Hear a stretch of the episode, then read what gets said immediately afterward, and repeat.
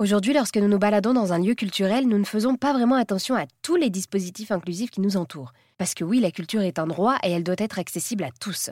L'agence de design inclusif Tactile Studio œuvre dans de nombreux lieux culturels à travers le monde pour rendre cette culture inclusive.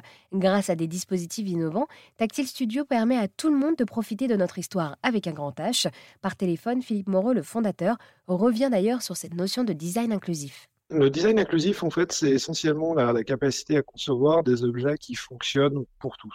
Quelque chose qui essaie de rassembler tous les différents types de publics autour d'un objet. Et en ce sens, euh, voilà, ça, on pense bien sûr aux personnes en situation de handicap, mais euh, en ce qui nous concerne, un public familial, par exemple, ou parler à des enfants, qu'ils soient autistes ou non d'ailleurs, et quelque chose qui, voilà, qu'on essaie de, C'est évidemment un travail sur euh, la délivrance du contenu, quel, quel format, quelle typologie de contenu, à quel point on peut synthétiser euh, les, les messages culturels, par exemple, pour les rendre accessibles au plus grand nombre. Tactile Studio équipe donc des institutions culturelles en France et à l'international. Philippe revient sur la capacité de cette agence à s'adapter à tous ces lieux à travers le monde. Autant les profils des musées européens ont à peu près le même type euh, d'usage, à peu près les mêmes sensibilités, bah, on a eu envie de voilà d'aller se confronter à d'autres cultures, notamment euh, celle de la péninsule arabique, qui n'a pas du tout les mêmes principes un objet qui est tactile en France, euh, il y a une dizaine d'années, c'était parfois un peu choquant pour les conservateurs. Mon Dieu, en général, un musée, on, explique à tout le monde qu'il faut pas toucher. Donc, est-ce qu'on, est-ce que c'est bien, est-ce que c'est pas bien? On a eu, on a eu beaucoup de mal, on va dire, enfin beaucoup de mal. On a eu